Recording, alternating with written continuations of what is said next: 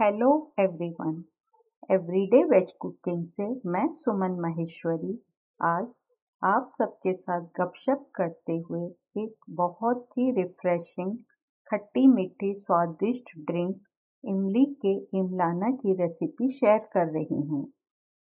खट्टी मीठी इमली एक बहुत ही स्वादिष्ट फल है और इमली शब्द के बारे में सोचते ही सबके मुंह में पानी आने लगता है और बचपन की कुछ खट्टी मीठी बातें भी याद आने लगती हैं। क्यों, सही कहा ना मैंने। खट्टी मीठी इमली से कई स्वादिष्ट व्यंजन बनाए जाते हैं। आज मैं इमली का इमलाना की अद्भुत रेसिपी शेयर कर रही हूँ, जो न केवल स्वादिष्ट है बल्कि यह आपको तेज गर्मी में हाइड्रेटेड और तरोताज़ा भी रखती है। इसलिए इस बार गर्मी में जब आपको कुछ ठंडा ठंडा पीने का मन करे तो बाज़ार से लाया हुआ कूल ड्रिंक पीने से बचें, बल्कि घर पर ही देसी कूल ड्रिंक बनाएं, जो बनाने में आसान है और बहुत ही स्वादिष्ट भी है और स्वास्थ्यवर्धक भी है। कई राजस्थानी और उत्तर भारतीय परिवारों में इमली का इमलाना को आखा तीज पर बनाया जाता है। आखा तीज, जिसे अपन सब अक्षय तृतीया के नाम से भी जानते हैं। इमली के इमलाना को और भी कई खूबसूरत और अलग अलग नामों से पुकारा जाता है, जैसे इमली का अमलाना, इमली का पन्ना, इमली का शरबत, इमली का खट्टा मीठा पानी।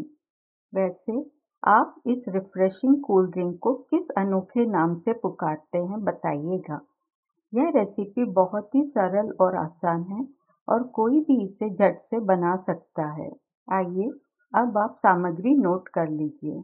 आप लीजिए इमली नींबू के आकार का गोला, 5 टेबलस्पून गुड़ का पाउडर, 400 ml पानी, चौथाई टीस्पून काला नमक, आधा टीस्पून काली मिर्च पाउडर, चौथाई टीस्पून इलायची पाउडर, 1 टीस्पून भुना हुआ जीरा पाउडर, स्वाद अनुसार नमक।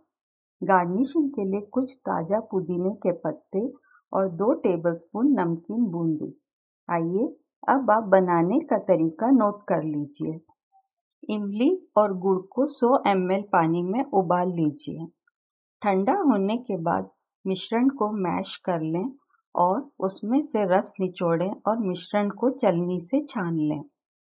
बचा हुआ 300 ml पानी डालें। नमक, काला नमक, काली मिर्च पाउडर, इलायची पाउडर और भुना हुआ जीरा पाउडर डालकर अच्छी तरह से मिलाएं।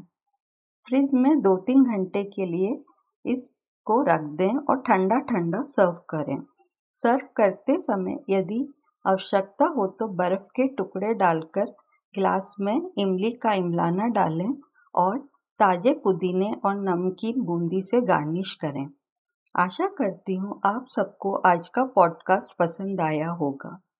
डिस्क्रिप्शन बॉक्स में मैंने इस रेसिपी का लिंक शेयर किया है। आप मेरे फूड ब्लॉग में इस रेसिपी को हिंदी और इंग्लिश में पढ़ भी सकते हैं। Bye, have a nice day.